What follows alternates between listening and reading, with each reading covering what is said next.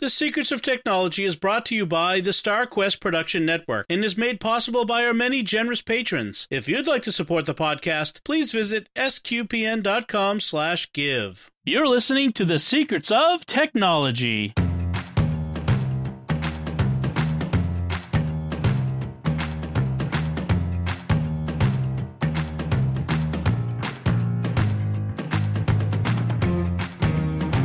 Hi, I'm Dom Bettinelli, and you're listening to The Secrets of Technology, where we discuss the technology news that's important to you from a uniquely Catholic point of view. And joining me today on the panel are Father Cory Sticha. Hi, Father Cory. How's it going? Very well, thank you. And Joanne Mercier. Hello, Joanne. Hello, hello.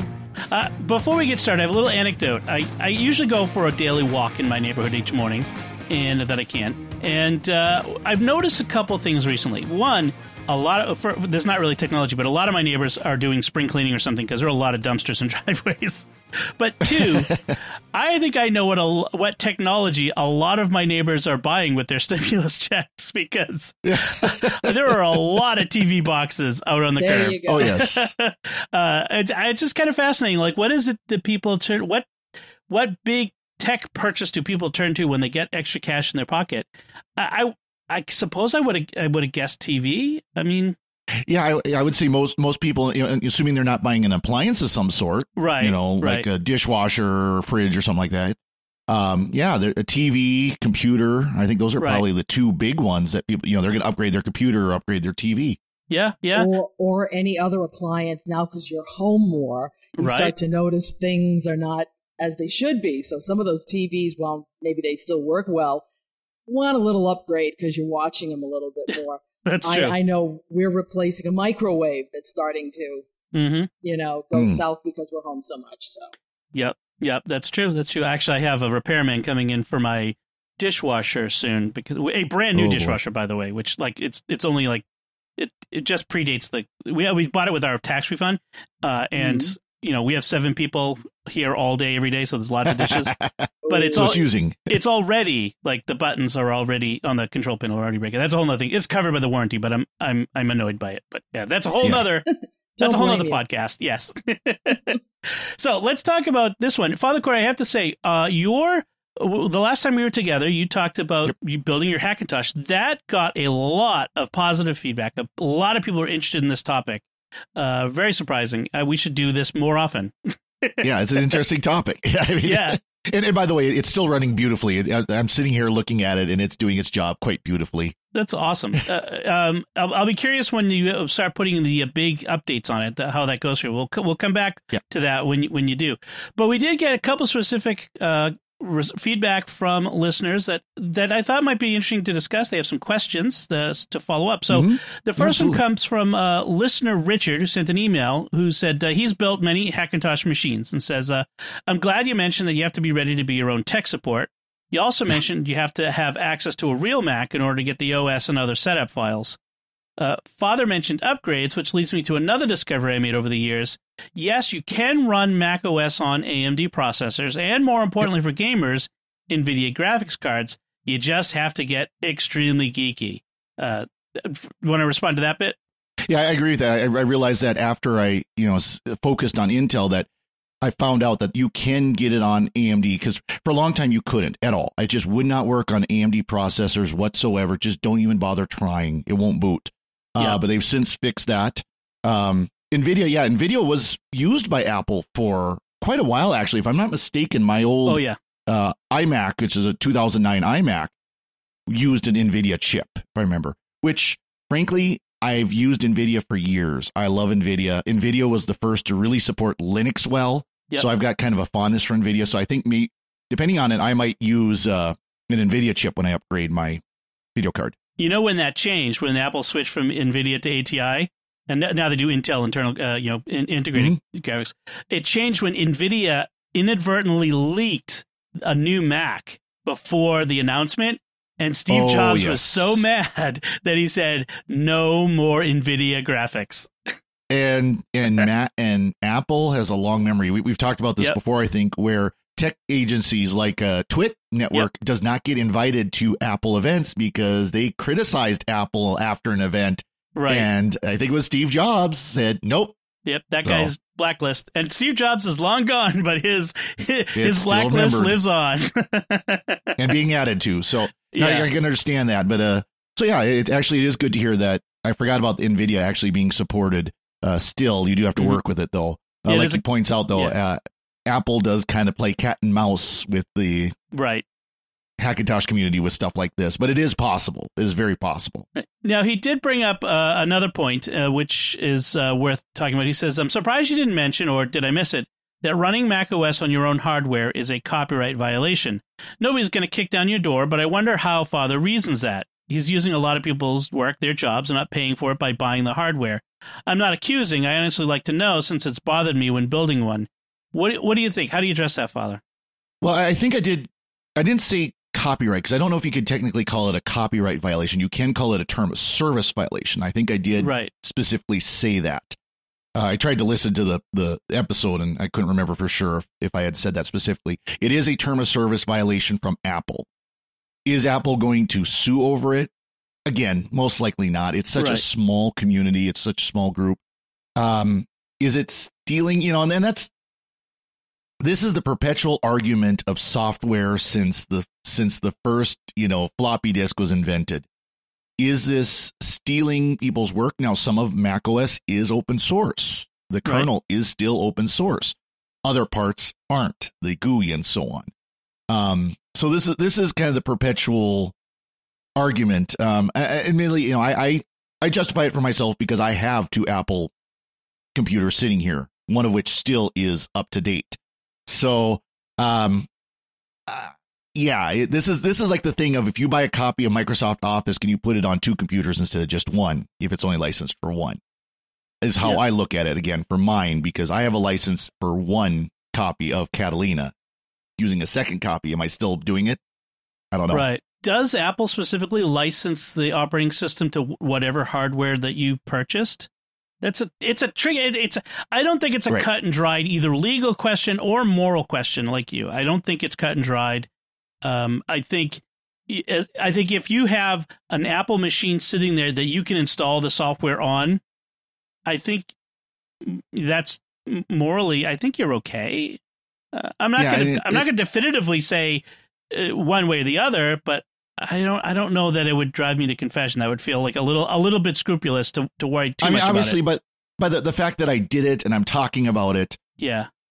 I, you know, I don't see myself being on, you know, completely immoral grounds. It, Yeah. it, it, it's it's a discussion I think is going to go on until the parousia, basically until Yeah, Jesus returns. Right. You know, we're we're we're, we're going to be. I can guarantee you, you know, on the Enterprise D, they're arguing about whether or not it's, you know, they can make a copy of the system files for the computer. Maybe you know. this is why you know whenever they download data, that it means that it doesn't mean they're making a copy; they're actually downloading.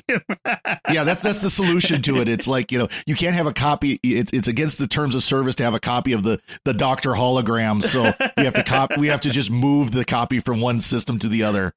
You know, I, I, I find it extremely amusing because you're dealing with an issue that musicians have been dealing with for years, Mhm. where we make copies to do page turns. Yep. And a lot of people have said, well, you should buy a second copy. Well, Yeah. church musicians don't get paid a lot to begin with. So, I mean, Yeah. making a copy to make a page turn or to blow it up when your eyes go bad, you're still Yeah. using that Right. copy. You're still using the copy Right. you paid for. Now, if you have a Mac at home already, a real one, then I'm I'm with you. I mean, it's, it's Well, an age old problem. You only get It- blood from a stone so many times. Well, it- it's funny you mentioned music because Oregon Catholic Press (OCP), one of, for those who don't know, is one of the big church publishers. I mean, Mhm. one of the big Catholic church publishers, probably the biggest. They uh they actually said all our all our music is free to use for live stream for a year. For a with year. all this COVID stuff going on. So they gave permission for a year, which means if you do it after this point, do you have to pay them licensing fees to do a live stream mass? with their music. Yeah. And again, Yeah. this is that where we get into that debate is, you know, I would I would personally say no, I pay for your missalettes. I pay a lot of money every year for your missalettes. You've gotten your money. I'm not Right. paying more money to put it on a live stream. And if you don't like that, guess what? We've got 2,000 years of chant I'll go to instead. Sorry. Oh, and those so folks anyways, are dead. anyways, that's a whole long discussion. right. Yeah. Or uh, I'll, I'll use the Protestant uh, hymnal. That'll allow you to do it. So, anyways, Yeah. so that, that's that's kind of my answer. Is, is it really is? It's it's one of these things that people have argued about for a very long time. and Will continue to argue about. And you know, if if Apple called me tomorrow, if Apple Legal called me tomorrow, or sent me a letter tomorrow saying cease or desist, then I probably would remove it. right. Do I see that happening? No. No. No. I, again, Apple's not worried about me. Yeah. Apple's not worried about me. No, they are not. If you were turning out a thousand copies of that Hackintosh Yeah. and selling them online, that might be. Yeah. I mean, if you were selling even onesie twosies online, they might come after you. But you're not. You're Well, and- building and- it for your own purpose. Purposes. Yeah. And and there are people who build systems that are Hackintosh capable. Yeah. but you still have the buyer still has to go through the steps of downloading and Right. installing. Exactly. So Like, I, I liken it to when I was ripping my DVD, my CDs, not DVDs, so my CDs years ago, you know, before Apple Music and all that stuff. I had, I owned the disc, um, and I ripped it to my computer and put it in a bucket in my shed. Um, Yeah. and I, I own the, I own the disc, you know, it's my thing. And if, you know, that's, if someone cared, I'd ha- I could show them the disc. It's no different than exactly. making a, a mixtape. So, uh, I, I think, I think, uh, we're on good ground there. So, Richard, uh, thank you, Richard, for that uh, Yes. that email, and, and thank you. He mentions that he's a Patreon supporter, and thank you very much uh, for being Yes, a Patreon you. supporter. We couldn't do this without you. Uh, our next comment comes from uh, Facebook, where listener John writes uh, regarding Hackintosh for audio and video editing. If you want to tinker, build an AMD based machine with an NVIDIA graphics card. Even building with two year old technology, you'll get more bang for your buck. Uh, and I think he means an AMD with NVIDIA Processor. for, on Windows. I think he's he, he he's um hinting at Windows because he says if you're a super creative type, completely committed to the Mac ecosystem, that won't work for you. But if you're a Hmm. nuts and bolts person trying to get everyday audio and video work done, I believe it's a much more practical path to take that comes with lots more options in the future. and I, I've built AMD systems in the past. My my uh, actually one of the things as I'm packing to move to a new assignment is getting rid of things, and one of the things I'm going to get rid of is my old uh, pro, my old uh, seminary computer computer I built Mhm. when I was at seminary, and it was the AMD Athlon 64. Oh wow! So I've had AMD's, you know, this and that was back when the AMD 64 Athlon 64 was the chip. That was Right. back when AMD just beat Intel badly in Yeah. the 64 chip market, which is Yeah. why it's still considered the AMD 64 platform, x86 AMD 64 platform. But uh, so I I I've, I I'm very familiar with AMD. I k- kind of wanted Intel because AMD's slipped. They're not as good as they used to be. They had Yeah. they had their time and they're kind of running second fiddle again. So Yeah. that's my opinion. And, and as far as like you know, I think the question I, I interpret it as a question saying why build a Hackintosh when you can build an inexpensive Windows uh, box that can do the same thing. But there's something about like Windows has come a long way. I as a Oh, yes. dyed in the wool Apple guy who still bleeds rainbow colored apples. Uh, I I I I will acknowledge that Windows machines are much better than they used to be. But I think oh, I uh, I don't think it's just Mac prejudice to say that the Mac is still superior mm-hmm. for for a lot. I think you know I Well- you know I I just feel like if I'm going to put this machine if, if, if one thing if I'm going to put this machine in front of someone who is not a, a Mac uh, I mean a computer nerd, I want something that's easy to use and that I can work with remotely, especially Yep. to fix. Um, when my when my wife got when, when my wife and I got married, she had a Dell laptop, and that thing I hated that thing. And the first chance I got, I converted her to Mac because I said, if this marriage is going to work, you need to be on the same pla- platform I am. and she's like, I don't care. Just give me just just I just need a Just so I computer. could do what I need to do. Yeah. Yeah. Uh, but so I don't know. I mean, there Windows is better, but I don't. I still don't think it's there for for. It's still Easy clunky. There's still yeah. issues. Mhm. It still it still doesn't look as good. The, the font choices that Microsoft Yes. continues to make in Windows is not as polished. Their font system, I don't think, is as polished. Yeah. The you know Mac does a lot more of the anti-aliasing and things like that than Windows does. And as as I said, I'm you know I'm committed to the Mac platform. as I'm as we're sitting here recording this, I'm using Audio Hijack to record my audio Oh yeah. because I've been doing that for a while. Dom got me on it, and you can't get that for Windows. It's only a Mac system. I would have to come up with a new recording system for Windows to do the podcasts. Right. And I just I like Mac. That's why I built a Hackintosh. I like Macs. I just Yeah. don't want to give. I don't want to pay the Apple tax if I can help it. Is it because Windows is is still after all this time just considered a business you know platform and so business people really don't care about creative things like Mac users mm-hmm. do?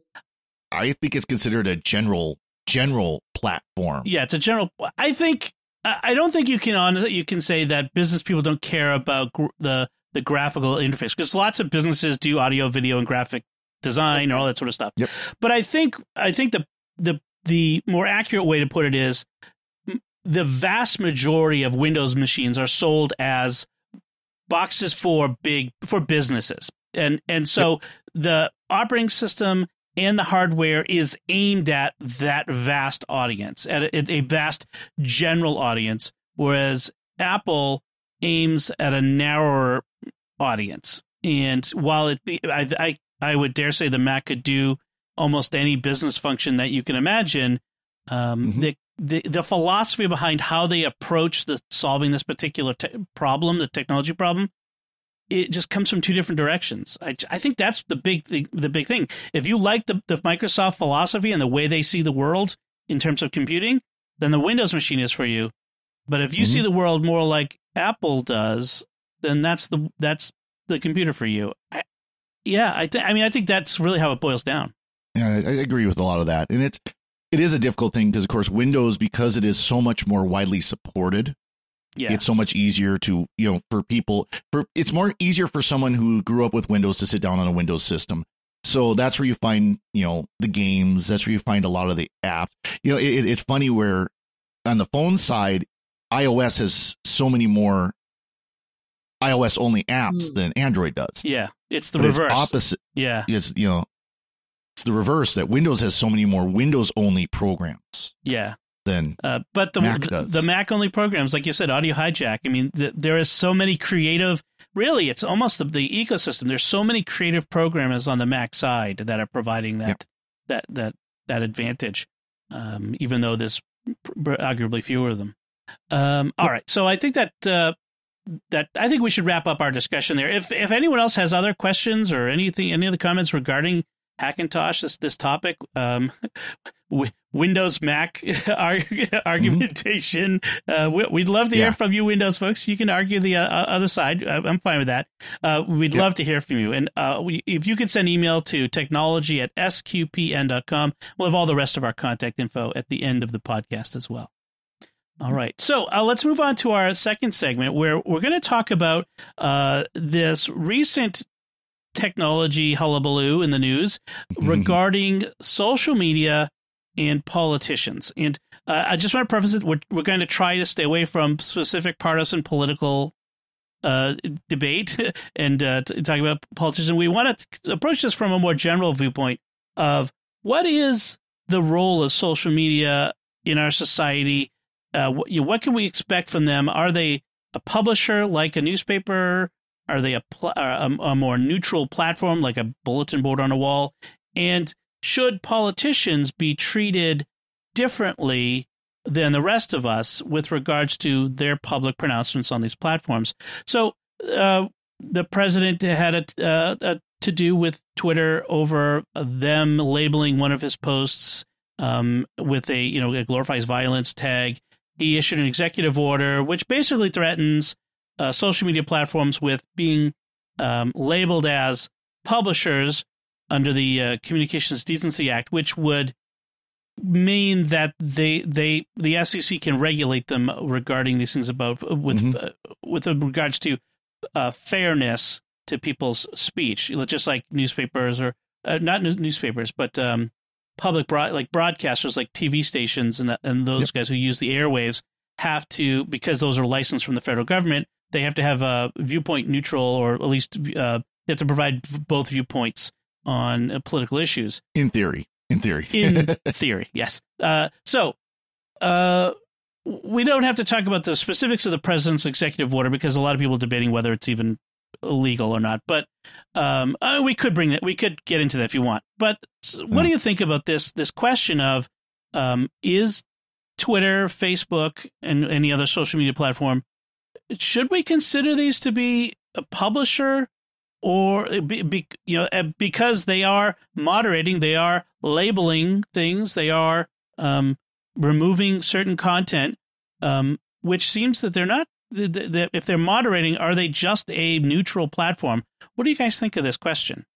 I look at these more as platforms than publishers because I guess maybe maybe it's because I'm older and I think that something that's published is being done from a specific point of view.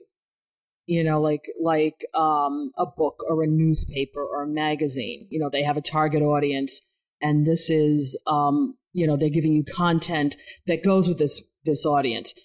The social media seems to be a place where people can gather and publish their own. Right. But somebody is there as the quote unquote league of decency to make sure that things don't either get out of hand or get too wild for general consumption so I really look at them more as a as a platform rather than a publisher. That's kind of been the the debate for quite a while now, even before our current president. Yeah. Is you know issues of should Facebook, Twitter, Google, YouTube should they be able to say we're going to allow this on their platform, we're not going to allow that, and there's there's one article you, you pointed to about you know the that there really isn't a distinction between publisher and platform. You know, it's right. kind of it's and it, it, it's it's one of those hard things because we these companies obviously want to protect themselves. They want to protect themselves from people posting things that are illegal, immoral, um, put the company violence. in, yeah. you know, Yeah. things things that could could hurt others and things that could, you know, um, yeah. I mean, so they they want to protect themselves, but at the same time, they have to walk a very fine line to say we are going to allow this even though other people might find it offensive you Right. know or vice versa. We are not going to allow this because people find it offensive.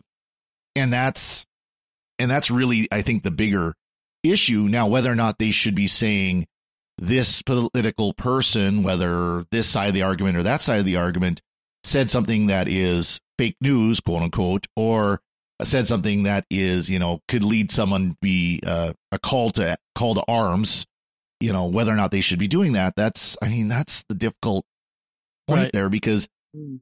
you know and, and and if a politician did post something that was blatantly illegal you know where it's clearly he's crossed this line into illegality should that politician be then prosecuted for it but then what is the responsibility of facebook twitter youtube etc of policing that because if Right. you and i did it youtube would yank it down in a second Right. Mhm. Facebook would yank it down in a second and they have no remorse to doing it. And rightfully so, you know, perhaps. Perhaps not. I don't know. But Right. So there's a question: Do do politicians, do elected officials get treated differently than the rest of us? That's one question. I think Joanne, to your point about you know the difference between a platform and a publisher, I think there's a point. You make a good point that a publisher curates its content, even if it's Right. taking user content. They're making a decision on which ones to publish. Mhm. Whereas social media is about just people publishing what they want. Now, if they start curating, like uh, all all public, you know, all things of a certain viewpoint get, you know, filtered out or not allowed, that might turn them into a publisher. That there's a, it's one of these things where, you know, you these when you start making distinctions, it becomes very difficult sometimes when something's very generic to start making such tight distinctions. Uh, as an example, I had a conversation with my son, my my nine year old son, at lunch today, and he asked me, "What's a sandwich? Like, how do you define a sandwich?" Well, is a hot dog a sandwich? Well, okay, so it's like something in between pizza bread. Okay, is a burrito a sandwich? Well, yes, no, maybe. Um, if if it's about stuff in between bread, is uh is like a samosa a sandwich or a dumpling? Well, no, that's because it's cooked together. Okay, what about like a jelly donut? like so Yeah. like you start Yes, making it these is. yeah yeah, yeah like the jelly is put in after it's cooked like these are que- like uh, it would be the best sandwich for lunch ever but you know Yes. the, the these once you start making these distinctions and i use that example uh, advisedly because there was a famous case in colorado i think where the court had to decide the de- legal definition of a sandwich because i think I, I don't remember off the top of my head exactly what it was, but I think it was bars could serve certain kinds of food limited to sandwiches and that Right. sort of thing. And this bar wanted to sell burritos, and the the local gov- government said no, that's not a sandwich, and thus began this legal case. But once you start taking something like everyone knows what a sandwich is, and then you start trying to make distinctions, then you you end up like asking questions like, is a jelly donut a sandwich? Which everyone you know, uh, obviously our preferences aside, is obviously not a sandwich. But yet, you know, s- you know, if you start making these distinctions, and I think it's a similar thing with these social media platforms. You know, are they a publisher? No, not really. We know they're not really publishers, but uh, are do they sometimes act like publishers? Sometimes. I- Yeah. I experienced the same thing last summer. If you remember, I I put I posted something on Facebook and had it taken down because it violated community standards. And it was a quote from St. Thomas Augustine about how men can sometimes um, not be their best. I forget exactly what the Oh, quote that's was. right. You Yeah. know, Yes. um, and it was something, and I, I never got an explanation for why it was how, in what way it violated community standards. Something I the guess was it seemed like it was anti-man, which if anybody knows me is you know ridiculous. Um, Yeah, yeah, it was something like man at his worst or something. I can't remember. Yeah, I remember Man the at whole- His Worst. The hullabaloo. That was Yeah, and and it's like, and and I I get what what the president's saying is, is you know if if Twitter is going to editorial editorialize and fact check his tweets with disclaimers, that seems to be like their, you know, sometimes these fact checks, as we've seen in a lot of media, are more opinions. You know, the Yeah. it's your opinion that this is a that this isn't aligned with facts. Uh, you see it all the time. I don't know. It's tricky, and and, and I, I don't think we could hash out here in a podcast. But what do you think? No, but- but isn't that like part of their terms of service where things will be checked and if they're not factual, then they have the right to, you know, tell you to take it down or it's Or like harmful. YouTube, you know, YouTube sort of curates by they they were saying through this COVID-19 crisis that they're going to be doing more automated Right. you know curation Which rather than rather than human beings. So that created problems because the, the computer is told to look for certain things, and if you see it, pull it down. mhm. Right. So, but it's part of their terms of service. So at least they said, this is going to happen, let us know. It's the same thing. If, if a terms of service says, if you are not factual and you're spreading bold faced lies that can hurt people, well, we're going to want to either tell you to take it down or we're going to put a disclaimer saying you really need to, you know, take this as it as it looks. I think they have a right to do that if it's already in their terms of service. If it isn't there and they didn't cover their butts for it, then they really don't have a leg to stand on. I think one of the arguments is is like that is if you don't like the way that Twitter is doing business, don't use Twitter. I think people are saying Right. go somewhere else. Uh, there others are arguing that Twitter has reached the point of just like like utilities where it has a virtual you know almost not a it's not a monopoly but it has enough of a hold uh, it's become so important to the public discourse that it, it has to be treated differently Well, it's it's become the. Uh, I've heard the argument that it's become like the public square. right You know, you, we think you know you, you think a Greek the Greek arguments and philosophy all happen in the public square, and people people are making the argument that today we don't go to the public square and have debates. We don't go to theaters and have debates. We do them online right and we have these discussions of political and sociolog- sociological and all these other issues that uh, affect our our country, our culture, our world are done online and are done through Twitter and Facebook and all these other social media apps. And that's where I think that's where the concern comes in of does Facebook have the right to play fact police? right does Twitter have the right to play fact police? The, the the analogy would be as if a private company came to your town and set up a public square. Like, well, this is our property, but we're inviting people to come in and talk and have debates and talk about the important things to our town. And then people start doing that. And then after a while, they say, you know what? Um, we don't want you all to say certain things, so some of you can't talk. Some or you're you're allowed to come here, but there's certain things you're not allowed to say. And this square, this public square, has become you know important. It's become the way that the town communicates say. Well you know that could be of concern to the to the to the local officials and, and people could say well you've you know you've made this place something necess- necessary for us for us as a as a community. So we're going to tell you that we're going to regulate you even though this is your property. I mean it's a bit of a strained analogy i know but there is there is somewhat precedent to this in other areas where um, a private property became so important to the public good that it was regulated uh, mm-hmm. to allow it to remain uh, good for the most people. So, well, and, and well, and people bring up the the analogy of utilities, but with good reason. A lot of our utilities started out as private corporations putting up the electric grids, putting up the putting in the natural gas lines, et cetera, et cetera. And they got it got to the point where government had to step in and say, okay, you are now a public good. Yes, you are still a private company. Our electric company here is still a privately owned. Right. It used to be actually a publicly owned company, and then they deregulated it and sold it off.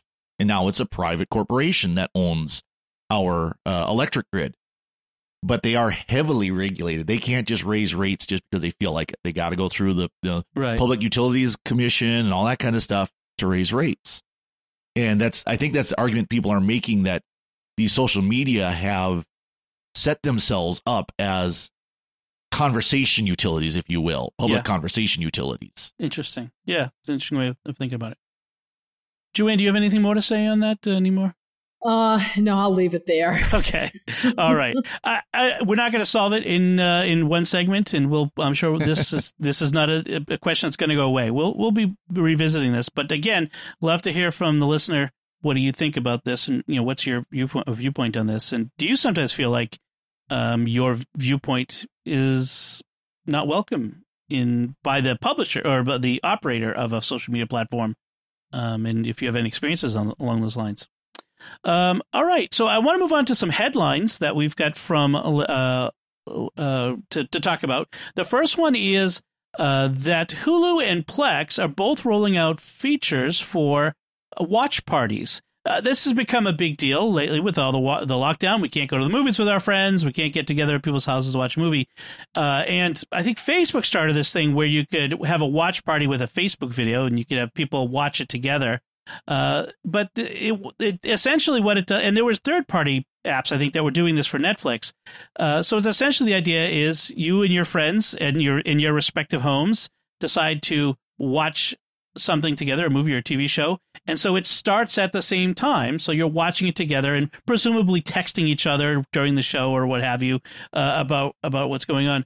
Um, now Hulu looks like um, you can only do this with a twelve dollar with their twelve dollar a month no ad subscription. So you have to have the top tier uh, subscription.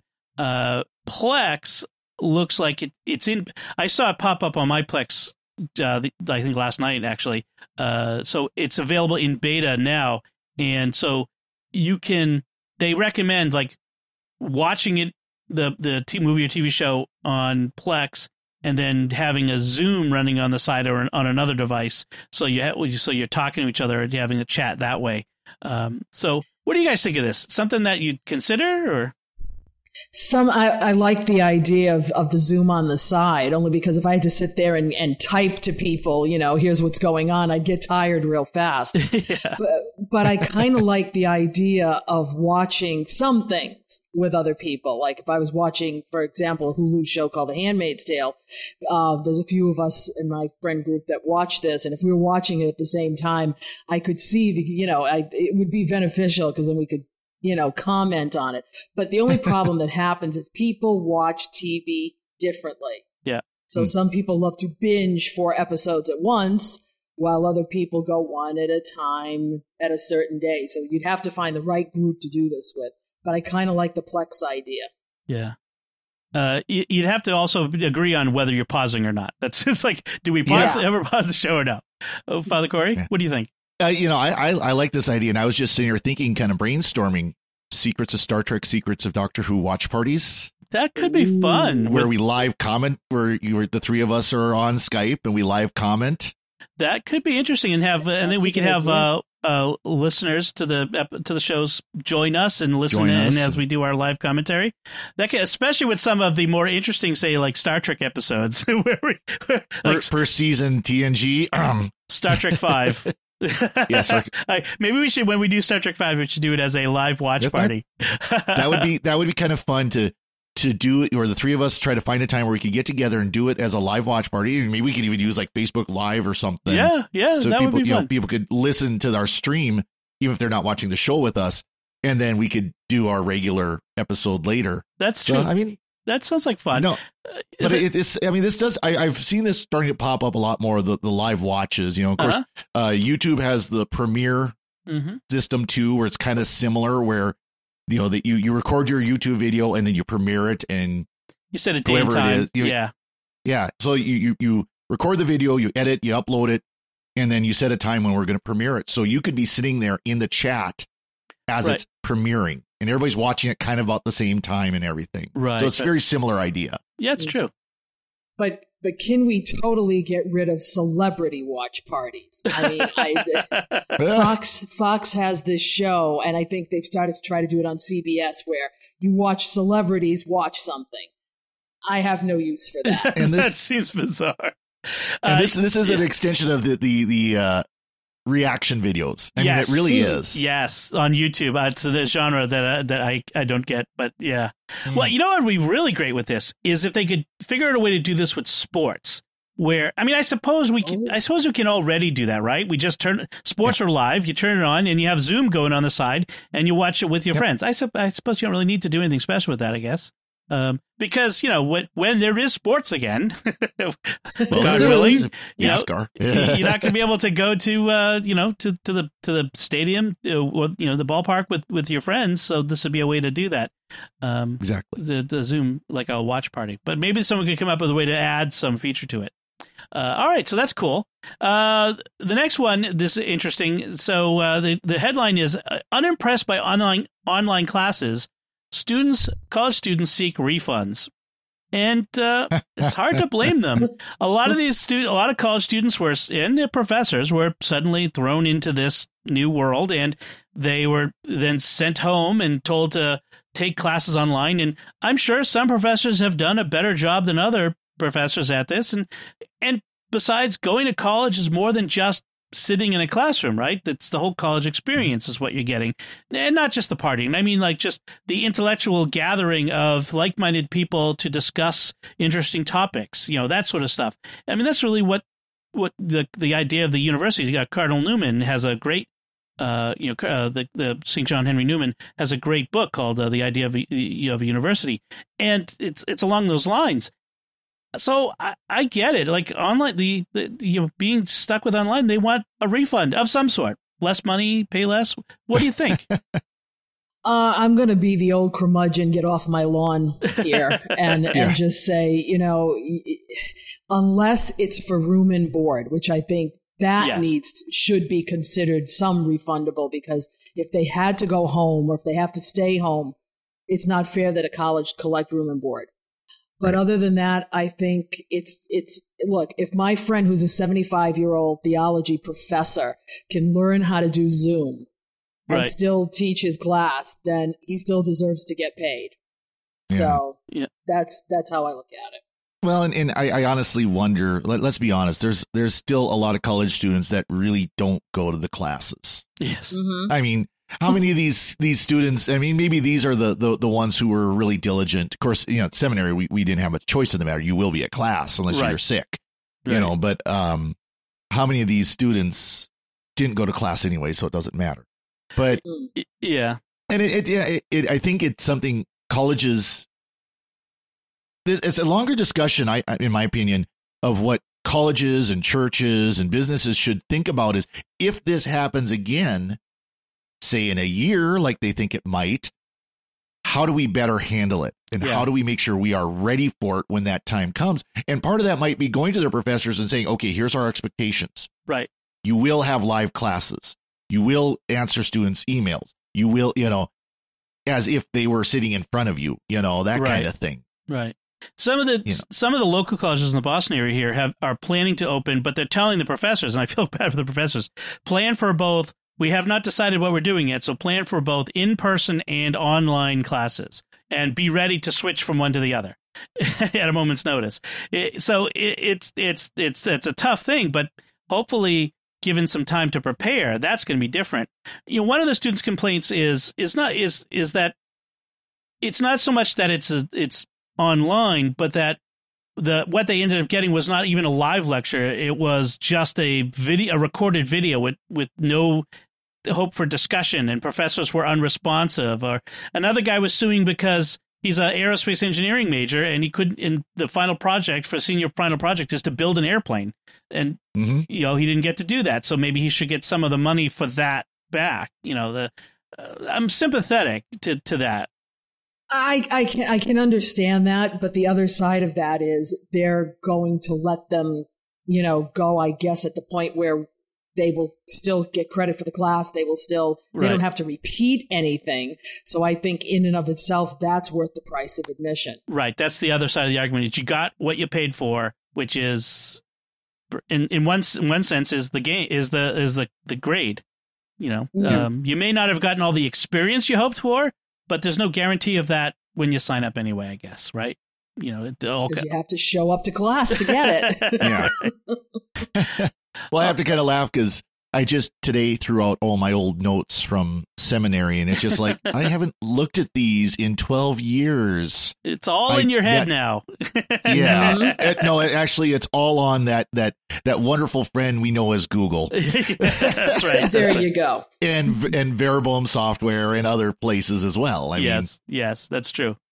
Uh, our next headline is uh, a little. It, it's actually just a, a, a little informational uh, article from CNET.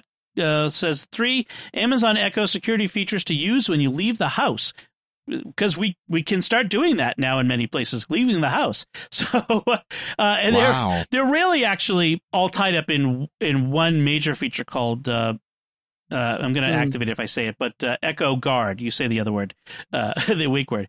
And what it is is you, you just say the wake word Echo. I'm leaving as you're walking out of the house, and it goes into a mode where it's monitoring for certain kinds of activity, like uh, smoke alarm noises, carbon monoxide alarms, breaking glass, and it will alert you if it detects anything like that while you're out, which is pretty cool.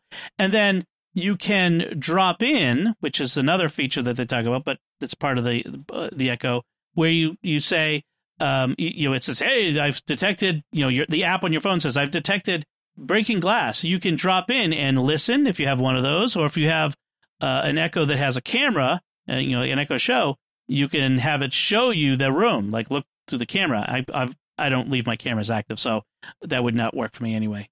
Um, and then you can also have um, Echo uh, do away lighting, which is just like those old things that you used to get when you went on vacation that you put your plug your lamp into and it turned the lights on and off. This one does it, but more randomly, so it's just a higher tech version of that. What do you guys think of this? Is, is it useful, gimmicky?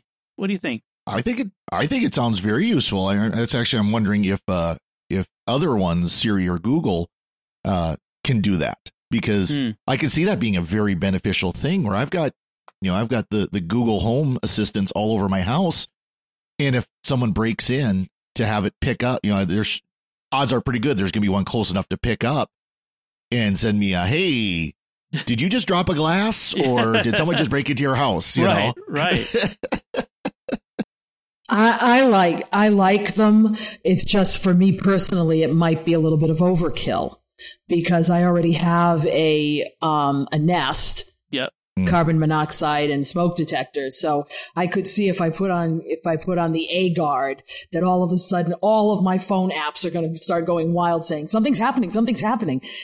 right. Well, so it, it might be overkill. yeah. Although if the if your smoke alarm if your smoke detectors are going off, uh, if mine were because uh, I also have the Nest um, smoke detectors, I wouldn't mind getting alerts from both of them because that would mean that they're both working. You know, better to have True. the backup. One thing it's not a substitute for is a real home security system. Now, I don't, Right. I, I don't know if everybody needs a home security system, but if you think you need one, you know, that like I think this is a stopgap for someone who doesn't want to spend the money on a home security Right. system. But uh, it's certainly not a, you know, it, it, I don't think it's a bad thing to have. Well, I I have a secure. I do have one because it came with my house, and we've upgraded it once. And I think that if something like this would be a lot less false positives Ah. than it would be with a regular alarm system because I know if I if my smoke detectors go off and it, it is connected to the system, I get a phone call from them and I have to no no it, we were just doing something. Don't worry. yeah, yeah. You know, I've had I've something had to burned. call the we, dogs off. we, we burnt supper. Sorry. yeah, I've, I've had to call the dogs off a few times already. So Yeah. this might be a little bit better for those who don't want to spend that kind of money or didn't come with your house when you bought it. Right. Yep. Well, and if if I'm not mistaken, you can get alarm systems that do tie into the Yes. big three, Yes. so that you don't have to worry about ADT or one of the other companies calling you. You get your assistant sending you a text message saying, "Hey, the window just opened up. Did you do that?" You know. Right. The Echo works with Am- Amazon also owns Ring, and Ring now has a security system. So yeah, it, they integrate. And I, I believe does uh Google. I think Google does. They I can't have remember a- if Nest does, Yeah. or whoever it is Google has now. Yeah, I think they did. I don't think Apple has one, but there are HomeKit compatible uh, Right. uh, home alarm systems too. So the, the as usual, the HomeKit ones aren't uh, at the level of the other ones yet, but the get there eventually, maybe. Um, so, the, and then another headline is about a lawsuit in, against the Internet Archive by the big book publishers, uh, the top four Hmm. book publishers. So, Internet Archive is a nonprofit organization. They're dedicated to getting as much saving data, saving information, keeping it online, accessible to everyone. You, you you probably know them if you know them at all from the Internet Wayback Machine, which saves old versions of websites. I've used it even for my own website when I've lost. St- my website is like 20 years old, so I've had stuff get, go missing from my website at times, and I have had to rebuild it from that, and it's it's invaluable. Uh, but one, another part of it is something they call the Open Library. And they was speaking of copyrights and you know fair use and that sort of stuff from before. What they've done in the past was they did control digital lending. They had books that were in copyright and books in public domain, but but if they have books in copyright, they would have a physical copy of the book or multiple copies of it in a warehouse somewhere, or, you know, on a shelf somewhere, and then they would lend out a digital copy to people, and as they could only lend out as many digital copies as they had physical copies, and uh, the book publishers sort of look the other way on that. There, there's an open question whether that's legal or w- within the bounds of copyright law and all that sort of stuff. But the book publishers sort of look the other way. This is how public libraries work, uh, in the sense of they buy so many digital copies. Uh, the, they buy digital copies and lend those out separately from the physical copies. We've talked about that before. Um, so the what happened is when the coronavirus lockdown hit, uh, Internet Archive said, "Okay, we're just going to we're, we're taking the limits off. We will loan out as many copies of these books as people want because they're all stuck at home and looking for things to read. So there's no Mhm. waiting list, and so it doesn't matter if they have one copy or ten copies. They'll loan out a hundred copy digital copies, uh, and that took the book publishers.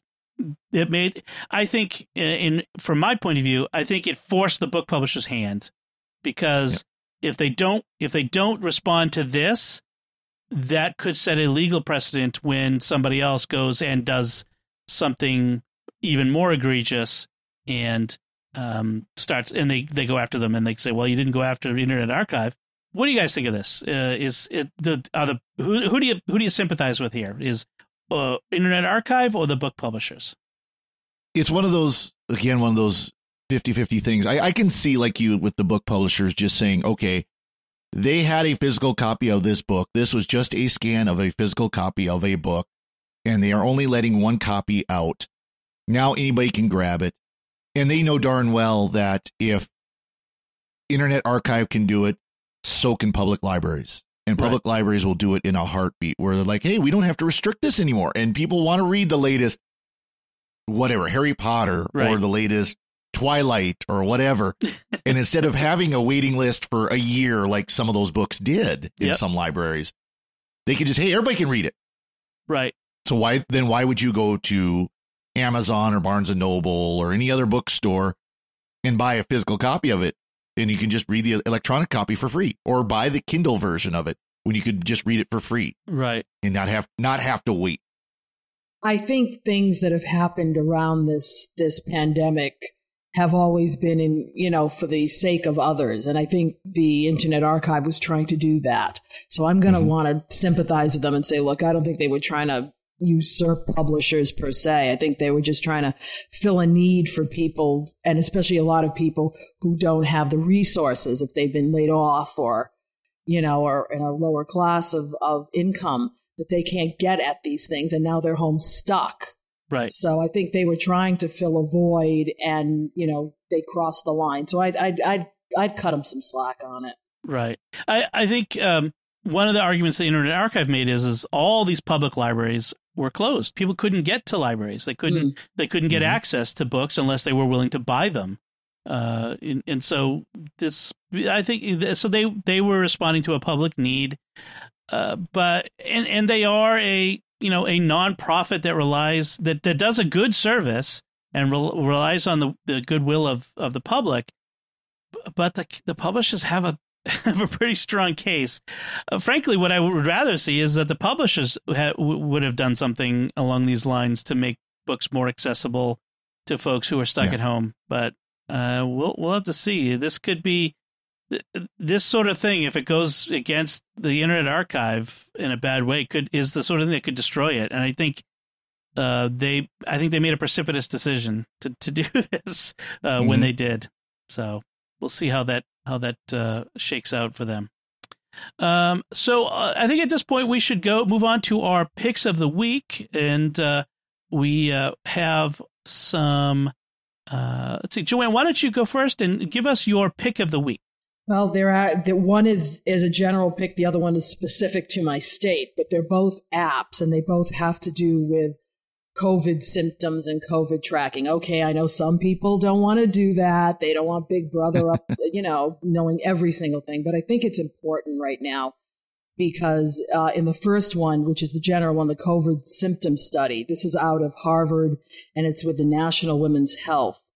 And what they're doing is trying to track people every day and how they're feeling. And every once in a while, they'll ask you questions like, are you taking vitamins? Have you taken vitamins for the last three months? What ones have you taken? Because I think they're trying to see the correlation between certain um, vitamins and the virus. So they'll ask you questions, but the general ones is have you, you know, how do you feel today? Have you had a test taken? And both my husband and I have had tests taken for various reasons. So I have that down and then it just says, how are you feeling? Fine. Okay and and all it's doing is tracking. And then when your specific county reaches a certain level then they will start to process all of it so that you can see the results. My county unfortunately is about needs about 60 more people. So they want you to share it. But i believe in doing studies like this. I did the apple health study. I believe if i can help people in this way it's it's part of giving back to you know maybe they'll maybe it'll be quicker to find a cure um, the second one is specific to Rhode Island, and it's called Crush COVID RI. Yes, it's our it's our specific state uh, tracker, and it keeps a location diary as part of your. Um, you know, our governor has told us to keep a, a contact tracing diary in case we do get it, because the Department of Health will call us. And this one does do location tracking, but you have control of it. You can either send it to them if you should happen to get the virus, you know, so that they can go start contacting, or you can read it to them. You don't have to, you know, send it to them. And it, again, it does symptom tracking. It gives you all kinds of helpful things. but this is a specifically Rhode Island state statewide. We've got about forty one thousand downloads on it. She'd like to see a little bit more, so I I, I have no pro I have no problem with this. Basically, because I just have the opinion. I have nothing to hide, so I have no problem. You want to know where I've been? I've been to work and I've been home and I've been to the grocery store. There you go. but I think for some people, I mean, the, this is a way for people to get involved, you know, yep. with, with helping this crisis and hopefully come up with some kind of solutions, cures, treatments, whatever. So I just put it out there for folks who are like minded like me. And the rest of you, you can all stay in your little bubbles. That's fine. okay. Father Cory, what's your pick? So my pick's a little bit different than what usually do for for technology. Um, I've got a portable sound system that I use for different events uh, relating to the church. One of the big ones we do a, a pub trivia, trivia at the local brewery. And uh, recently, a, a, wireless microphone died that I was using, and of course, you know, it's, easy to it's easier to use a wireless microphone when you're doing events like that because then you can walk around. I use my iPad with Bluetooth to do some music and stuff, and it, it works pretty well. So I found this on Amazon. It is the it's from a company called Tonor, which is probably one of these unknown name companies that exist of, you know, stuff from China. But it's a really good dual wireless microphone setup. It's a 900 megahertz uh, UHF wireless dual setup. It does a great job. It sounds good, and it's $75 on Amazon. Wow. It's cheap. And you could do either both microphones plugged in separately, where it's got two, like an A and B jack, or you can do the middle jack, which does both of them off the same mixer uh, channel. So you could either do this, the dual channels, the, the split channels, or the one channel for both microphones, and you can adjust the volume on the front of it and everything. It's all digital, so it's got a digital display on both the microphone and the, the and the, the receiver showing what channel you're on, what what frequency you're on, and everything. It's something like 20 20 uh, 15 frequencies per mic that you can you can do so you know 900 is a fairly common frequency so you might get some interference but then you just hit the button on the microphone a couple of times and flips over to a different channel and it does it automatically you don't have to set it on the microphone and then set it on the receiver it's just you hit the button and the microphone the receiver says okay change channel and it flips over nice and you can do there are different frequencies for each microphone and it, so it really it works great. I've been using it now for a couple of months and have had absolutely no problems with this thing whatsoever. It sounds good and it sounds good in the brewery, which is a noisy environment. You know, this mm-hmm. is not a not a church where it's fairly quiet. This is, you know, people are talking everything and I have had no problems with it with feedback. I've had no problems with it with uh, again picking up people around. It just works just sounds good. It works great and it's relatively cheap. $75 for a dual microphone wireless system. If you're looking for something like this for a church. I could see this being great for a church. If you don't want to wire up, you know, your your ambo and things like that, this would be a good way to do it. Um, stuff like that. So yeah, it's like I said, the Tonor T O N O R wireless dual wireless microphone. Awesome. The so my pick is uh, a tech bag. So you know, if you have a if you have a a bag, a laptop bag. You know, when, when, again, when you're going out of the house someday and taking your laptop with you again, um, often a lot of us had tech, you know, our, our laptop bag or other, you know, iPad bag or whatever, and all these cables just thrown in the bottom. They all get tangled. You can never find the one you want. Well, and I've spent years trying different ways of organizing my cables in my bag, and uh, this has worked out really well. So it's a the UCool cable organizer electronics accessory case. It rolls off the tongue, and uh, it, it it's a zipped open case, so it opens up and lies flat. And on each side, it has elastic bands, little places to stick things, and little pockets. Um, it's got a lot of different places for for a bunch of cables and different uh, uh, down, dongles and uh, charging uh, packs and all sorts of stuff like that. That room for that. And one of the best parts of it that I like is the fact that the interior is bright green. I don't know why all these laptop bag makers make their interiors dark with this dark material where you can't like especially like if you have dark cables against a dark background and you can't see anything in it. Uh, so it's it's it, the it comes like this lime green exterior. The outside's black, but the exterior is lime green, and so it the everything stands out clearly against it, so you can see what you're doing even if the if the if you're in a low light situation. And it's ten bucks, and it's it's a it's a great little solution for for just ten bucks. I keep it in my bag. It's got all the cables in it, nicely organized. I take it out, um, and I can find what I want, you know, extremely quickly. And uh, it's it's a great little bag. So that's my pick of the week. All right, uh, let's wrap things up there. I guess uh, we do want to take a moment to thank our patrons who make it possible for us to create the secrets of technology, including David A, Jeff K, Jonathan K, and Mark Mark R, and Ronald B. Their generous donations at sqpn.com slash give make it possible for us to continue the secrets of technology in all the shows at StarQuest. You can join them by visiting sqpn.com slash give. So that's it from us. We'd love to hear your take on the various things we discussed. You can let us know by commenting on the show at sqpn.com slash technology or the SQPN Facebook page, facebook.com slash starquestmedia, or send an email to technology at sqpn.com. You can find links from our discussion and the picks of the week on our show notes at sqpn.com.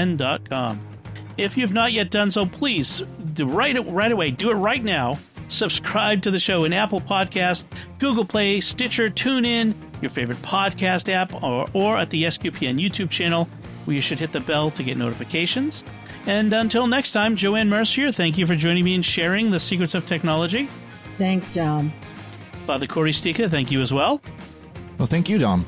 And once again, I'm Dom Bettinelli. Thank you for listening to the Secrets of Technology on StarQuest.